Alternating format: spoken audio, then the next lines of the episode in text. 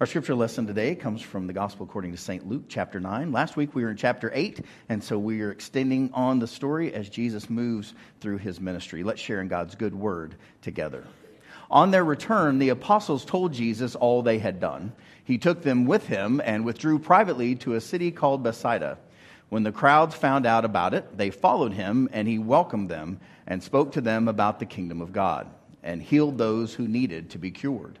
The day was drawing to a close, and the 12 came to him and said, "Send the crowd away so that they may go into the surrounding villages and countryside to lodge and get provisions, for we are here in a deserted place."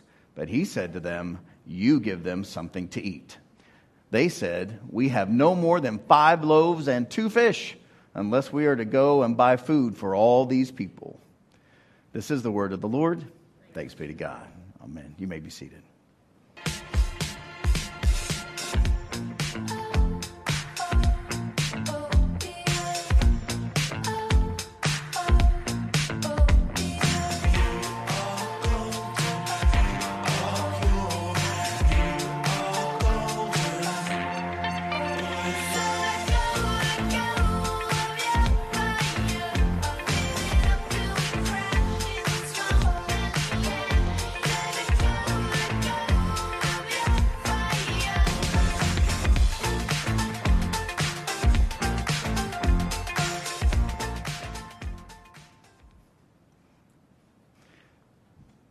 My neighbor?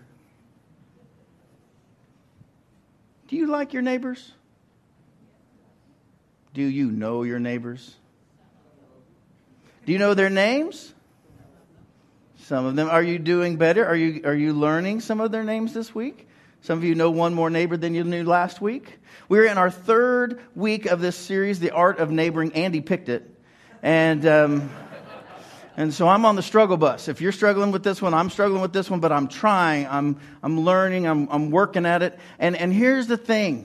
If you are 50 years old or older like I am, you know this to be true. Everybody's weird when you get to know them. And so it's easier just to kind of hold them at arm's length. Like, you seem pretty normal out there. I really don't know that I want you in here, because that's where it gets weird.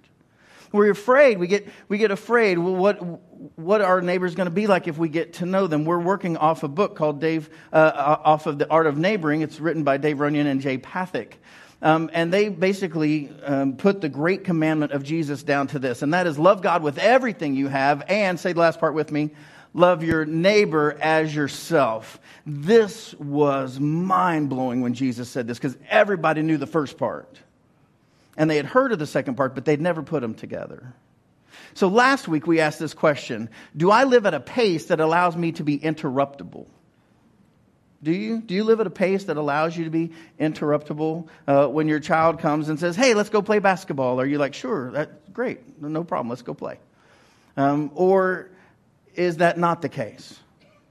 Are you running at a pace that allows you to stop and notice the things of God around you? So, as we're doing this, what if Jesus actually meant love your neighbor like love your neighbor, like your real neighbor? Because if we're not careful, this idea of the Good Samaritan story, which is important and good in its own way, it's very important, but it also gives us the ability to kind of distance ourselves and say, well, of course we need to love everybody. We need to have policies and procedures that make sure that everybody's taken care of. Yes, of course that's true, but what if we're actually supposed to love the people right next to us? I think that's what Jesus is saying. It's both and. It's not either or. It's both and. We're supposed to really love our literal neighbor. So the first step is find out their names. What names can you fill in on your block chart? Each week, we're giving you the bulletin so that you can fill them in. So if you haven't done that, we want you to do that. Hopefully you have one more name this week than you did last week. Maybe you still have no names. Maybe we're going to do it again next week. And hopefully you'll write in a name of somebody on your block. Now, for those of you who just moved in, good for you. You might think, well, this is really hard for me. I just moved there. Try having lived in the same place for 10 years and still not knowing their name. That's awkward. That's me, right? I'm really bad at this. So look at your deal and start to fill those in. If you don't know and you have kids, they can fill it in better than most of the adults can. They know the kids that live around them a lot better. This week, we want to move to the front yard. We want to, those hedges and those fences have gotten bigger and bigger since World War II. You know, I'm told that back before World War II, these houses, they had something that wrapped all the way around them. They were called, what is that? That used to be on the front of a house. A porch. Do you know people actually had porches? They like sat out in front of their house. And when their neighbors walked by, they said, "Hi, neighbor." Some of them even knew their names. But as the world got scarier and scarier, hedges got taller and taller, front porches went away, and garage doors went up and down with precision. And the very things that were supposed to keep us safe and make us better also made us isolated and alone. Now, what Timothy says to the early church is this: the Spirit of God does not make us timid, no, but gives us, say them with me, power, love, and self-discipline. I only gave you one blank. You can pick any of those three. They all work. They're all good. God gives us power. God gives us love. God gives us self-discipline to live into the life that He has for us. And it's a much better life than we can even conceive or imagine for ourselves, says Ephesians 3, right? So last Sunday night, after I preached my first of these sermons, Andy did the first week, I did the second week. So last Sunday night, this was my afternoon. Run, hide, Clippers, Tim, and the miracle of Jeff. So here's the thing. In the afternoon, we have a little girl in our church named Audra. She is 7. She's going through, she has leukemia. She's currently cancer-free, but she's going through chemo. And it's taken a number of months, but it was finally time for her hair to go. And so as a way to have solidarity around her and to love her and help her be brave enough to do this, and just because everybody loves her, because she's one of the greatest kids I've ever met, so brave. About 20 of us. All shaved our heads so that she would have lots of love and support around her. It was a great day. The place was filled with people, many of whom had never even been to church, that I could tell, and kids just everywhere. It had popcorn and hot dogs and hair everywhere. It was great. And so having done this in the afternoon after church, Chantel was talking to Andy and Melissa, who live 2 doors down from us. I know it's cheating, but it is the case on this deal. And they said, "Well, we want to see that bald mug of his. Let's bring him down." And so I went over to Andy Melissa's last Sunday night, and lo and behold, he's a great neighbor. He and Melissa have neighboring down. They've taken their slide. It's in their front yard. They had a little picnic table, one of those little tight kind of things. They were playing a card game in the front yard. People were walking by. It was a beautiful night, if you remember last Sunday night. Just gorgeous. And I'm like, man, this is terrible. My associate is way better at this than I am. This is awful. So as I'm standing there talking, and our son Noah, who is 19, they started playing Frisbee, and I was playing dinosaurs with Elijah, which is his little one, and Anna was still playing in her card game. It was great. And our in-between neighbor walks out down his driveway, and I'm like, aha, I'm going to get this. And I'm like, hey, and I yelled out his name, and he looked at me, and he turned around, ran straight in his garage, and closed the garage door. I'm like, this is not working. And he probably didn't recognize me for my hair. That's what I'm saying in my own mind. He ran away from me. I'm like, this neighboring thing's be harder than I thought. And then down the street, I saw this couple. I'd never met them, but I'd kind of seen them come and go. And they were talking in their front yard. And I thought, yes, is that the Lord? Is the Lord going to help me redeem myself? I'm going to actually make a neighbor and learn a name. And right as I took a step towards their direction, he got in his car and drove off. I'm like, wow. But his wife, aha. She was clipping with their clippers in their front yard. She didn't notice me sneaking up on her. This is not a good plan. Hedge trimmers. And so I come up to her and I'm like, hey, I'm just trying to meet my neighbors. I've lived here almost 10 years and I realize I don't know everybody. And there's my wife over there. Chantel waves. My son Noah, he waves. And Andy and Melissa and Elijah and Anna, and they're all waving. She's like, you're a pastor. And I was like, yep, I am. And that's my associate pastor, and Reverend Pong lives on the other side. And she's like, yeah. What time are your services? Never stops trimming, never engages. Like 9:15, 10:45, Friday nights at 6:30. That's Andy's service. She's like, great. I'm Jerry. Bye. And then that was. But I got a name. That's not really how you're supposed to do it, I don't think. But I got a name. And then as I'm walking back over, Tim Haddekin, who's a part of our church, comes driving down. He lives two houses on down on the other way. And we just started, he was coming home after a trip, and we caught up, and it was so nice. And I was playing Frisbee with my son. I was like, wow, this isn't terrible. This is really great. And we actually started talking about a family that lives across the street. And we had blanked on their name. And we thought, you know, oh my gosh, we should really know these names. It's so embarrassing when you don't know someone's name when you used to know their name. And lo and behold, it was this guy's birthday. And his wife put out in the front yard, "Happy birthday, Jeff." And we're like, yes, we remember his name. God is helping us out. I'm like, if you can't remember it, just pray. Maybe God will give you a sign in their front yard too. I don't know. But here's the problem, friends, right? Fear and isolation. Fear and isolation. This happens when we don't engage, when we let the fear get a hold of us. If you talk to people who lead homeless shelters, they'll tell you that almost every single person there is there because they became isolated from their friends and their families and their neighbors. And then they're just one bad decision away from being on the street. So they got no one to turn to, no one to bring them in. Now, this is a real thing. It might save your life, save someone else's life.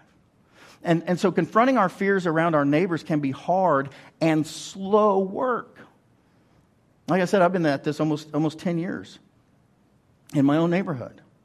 And here's the thing. I've admitted this to you already. Embarrassingly, I didn't know their names, but I had met them. I had met them.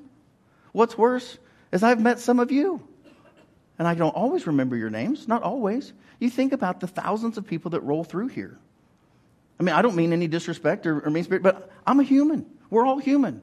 Can you remember everybody? Anybody know every name of every person in our church? Oh, no, of course not. Of course not. And children, oh my gosh, sometimes they change their names. They used to be one name, now they go by another. Right? Many things happen. And so here's the thing. This happens to all of us. Happens to all of us. We just need to own this. And so this is why I play. There's a family on my block that walks their dogs every day, and I see them every day. I normally see them 2 or 3 times a day, and we wave at them every time. I have no idea who they are. And so this is when I see them next time. I say this. Hey, we wave to each other all the time, but I don't know your name.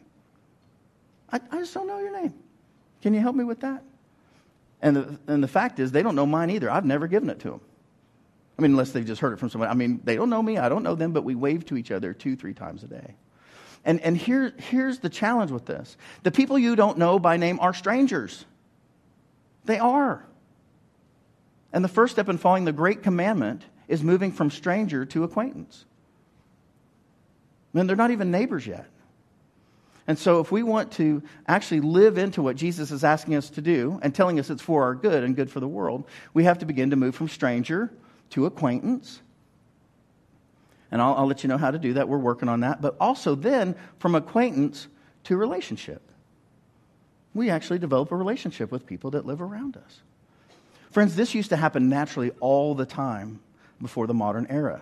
Your life depended on it, right? I mean, if you were a little tribal community and there were about 20 or 30 of you, you knew everybody's name because when the other tribe came to kill you, you needed to say, "Hey, Bob, come here. They're about to kill us." Right? I mean, we used to do this naturally.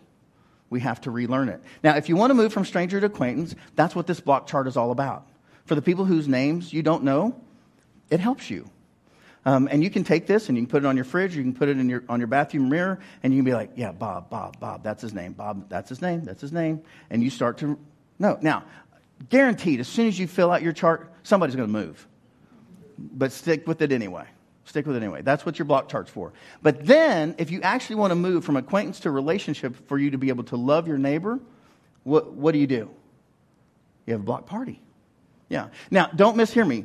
I'm not talking about an HOA gathering where 5 or 10% of the people show up and you have no idea from what part of the neighborhood they're in. That's not what I'm talking about. I'm talking about you going, knock on somebody's door and say, hey, we're having a party tomorrow night or a week or whatever that is, and we'd love for you to come over. We're going to cook burgers in the backyard or the front yard, and come over. You go to the house next to them. You do the same thing. You go to the other house on the other side, I don't care who they are. You don't have to know them well. It helps if you know their name. If you want to move from acquaintance to relationship, you actually have to spend time with people. And a party is a great way to do that. And if you don't know this, Jesus is a big fan of parties. This is all through the scriptures. The first miracle that Jesus does, he turns water into wine at the wedding at Cana of Galilee. And the Bible has two stories about this, and they're both important. And here's the thing I want you to know from a pastor, as your pastor, and that's this, that it is impossible to program relationships. Will you say that with me? It is impossible to program relationships. Okay? That's something that only God does, and you do, and you choose, and other people choose. It's nothing we can make happen. You can't force relationships. It's just weird. So you'll notice that we never tell you, oh, you're in that group, or you're in that group, or you have to be in this. We don't do that here, because it doesn't work. It doesn't work. People really bow up to that. So what we can do is that we create space, that's what we do, for us to talk to people we already know and to meet people we don't. And Jesus knew the power of a party. So there's an entire story about a party with Jesus. It's found in Luke. It says, after this, Jesus went out and saw a tax collector named Levi. We're going to know him as Matthew, who wrote the Gospel of Matthew, sitting at the tax booth. And he says to him, Jesus does, follow me. And he gets up, leaves everything, and follows him, this tax collector.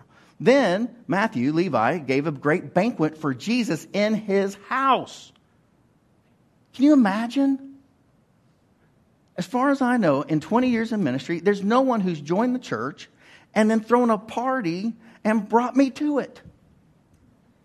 Come on. This is a good model, right? Now, what we expect as religious people is we join the church and the church throws a party for us because now I'm a part of the party. No, that is backwards. I mean, look at the scripture. This is exactly backwards. The church has gotten this exactly wrong, 180 degrees wrong. When we come to faith, we're to throw parties for all of our unbelieving friends and invite other Christ followers into that mix. So Levi, Matthew, gives this great banquet for Jesus at his house. And there was a large crowd of tax collectors and others sitting with him at the table. That's right, because that's who he was running with. Those were his friends. And the Pharisees and their scribes were complaining to his disciples, saying to Jesus' disciples, why do you eat and drink with tax collectors and sinners? These are terrible people. Your reputation is going to be poop. And Jesus answered. Now, if I was Jesus, this would be my first response. Oh, you're so right. I messed up. I'm so sorry. I don't know what I was thinking. Right? That would be sort of the normal pastoral thing to say. Like, I was just a lapse of judgment. It won't happen again. It's going to be fine. No. Jesus doubles down on this deal. He goes, ho, ho, hold on a minute. Those who are well have no need of a physician. What do you think I came to do here, friends? I am the Son of God. I'm here to heal the world. Those who are sick, that's who I've come to help. Not to call righteous, but sinners to repentance. These folks need help. So when we participate in block parties, friends, we are being like Jesus. Really? Really? Now, if you're 16 to 18, this is not for you. But if you're, 28 up, certainly by the time you get to my age, you can go to a party. I mean, seriously, if your entire moral compass is going to go off the rails, if you go to somebody else's party, you got bigger problems. If you're an adult, right? But if you're little, of course, you got to be careful with that, right? But we are making it a priority to understand the people God has placed around us, regardless of what they believe or how they act. How else will the world come to know the love of Jesus, right? And friends, let's make no mistake about this. The party that Matthew threw was not a Mountain Dew and pizza party. It wasn't. Because none of the Pharisees would say boo about that. This was a party. You know, the kind that other people talk bad about the people who go do. It was that kind of party. And Jesus says, I need to be there. And his representatives need to be there. We do. But when we do this, when we start to follow Jesus, we realize that we don't have what it takes. We just don't. I don't. You don't. We don't have what it takes. We don't have the time. We don't have the want to. We don't have enough love. We don't have enough everything. We don't have enough, whatever it is that happens at parties. I wouldn't know. I don't get invited. Right? You need to invite me to some of your parties. Right? And that's okay. Because in the book of Acts chapter 2, the Spirit comes to give us everything we need. To guide us, to direct us, to lead us, to teach us. And if we look at the scripture, even a small boy can become a hero in a story with almost nothing. So the other story I want to share with you is this, that after Jesus went to the other side of the Sea of Galilee, also known as the Sea of Tiberias, a large crowd kept following him because they saw the signs that he was doing for the sick.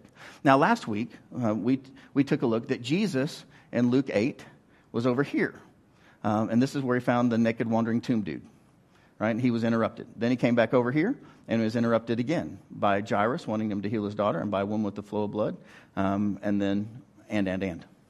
Now, Jesus has moved up to the north side, up here to Bethsaida, and he's about to feed 5,000 people, but they don't know how.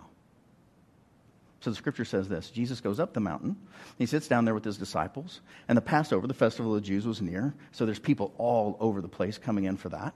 And when he looked up, he sees this large crowd coming towards him, and Jesus says to Philip, and I love how he does this, kind of like nudge, nudge, wink, wink, hey, Philip, where are we going to buy bread enough for 5,000 people to eat? Like, Jesus knows he's going to do something awesome, and Philip's like, I got nothing, Jesus. So he says this to test him, right? I mean, he's not just saying it. I mean, he really is testing him. And Philip answers. He's like, look, Jesus, are you kidding me? 6 months' wages, even a year's wages, would not have bought enough food, bread, for each of them even to get a tiny little bit. Not even. It's not going to work.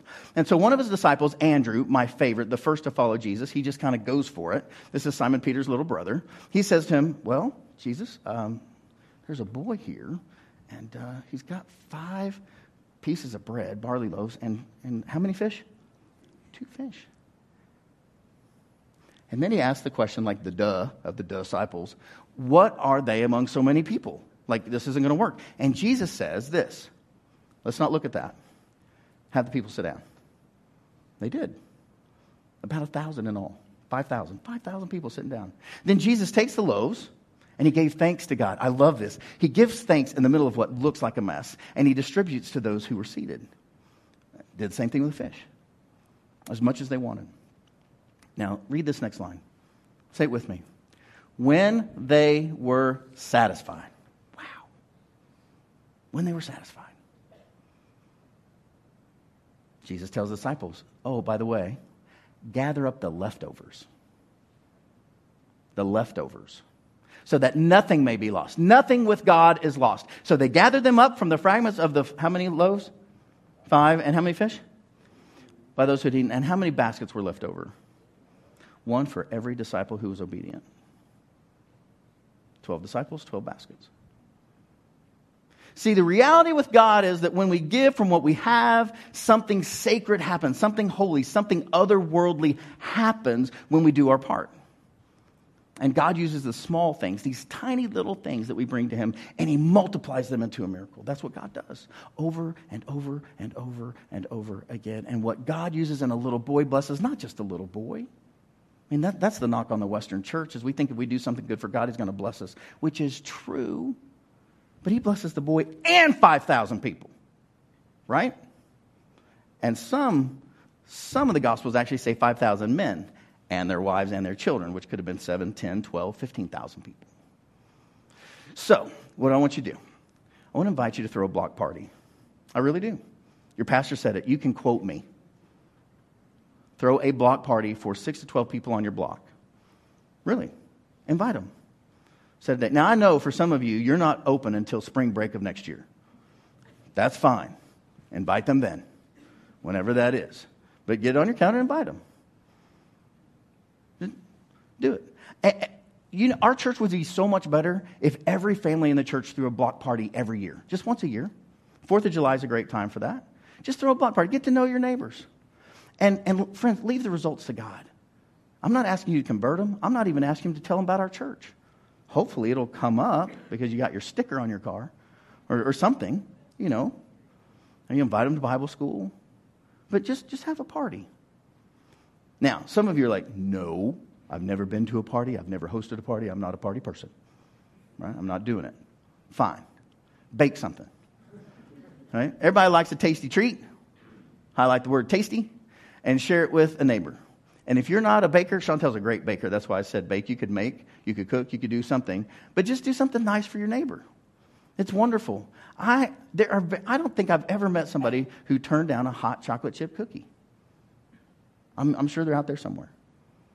But it's a beautiful thing. And another thing you can do is you can play or watch sports with others that you were going to do alone, right? And so I took a big step this fall. I normally watch Oklahoma State football by myself because I'm always afraid we're going to lose. And I'm not a very good fan in my own home. I'm like, ah, and I yell at the TV. It's kind of scary. And so I don't want anybody to see me like that. But then I thought, well, we're playing somebody terrible. We probably won't lose this one. And so I invited two friends over to watch the game with me. And you know what? It wasn't terrible. We actually had a nice time. The game was partly over by halftime. We did really well. And we just like hung out, chatted, talked, caught up, and we had a great time. You see, but I didn't have to add anything in my schedule. I was going to watch the game anyway, right? I just didn't do it alone. And I got to know some of my neighbors. It's good. And then finally, give what you have, whatever that is, just like the boy. And watch God make a miracle. Your time, your resources, your energy, your help, your love. Because when we do, something amazing happens. I want you to see just one example of what that might look like.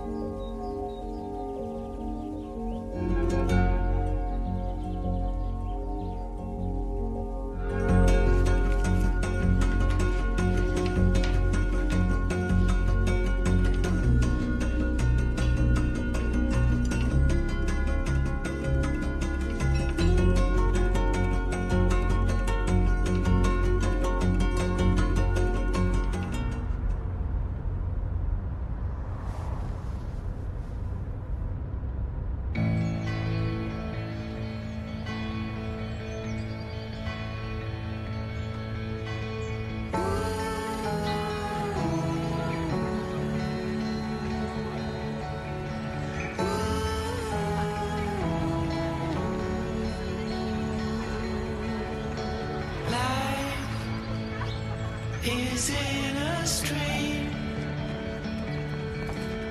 the ocean called for you and me. Still, I'm in this game, but without my closest friend.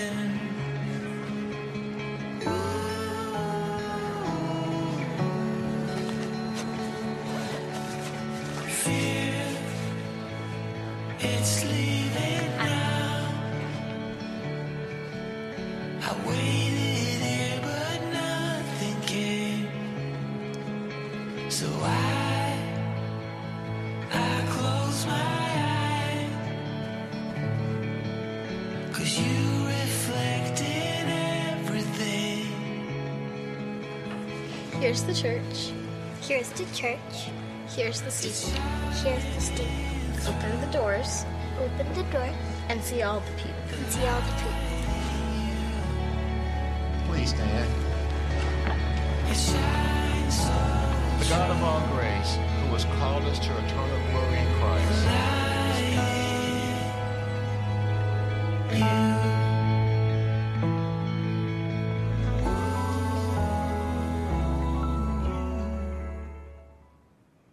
Fear not, little flock. The Lord is ready to do a miracle with you.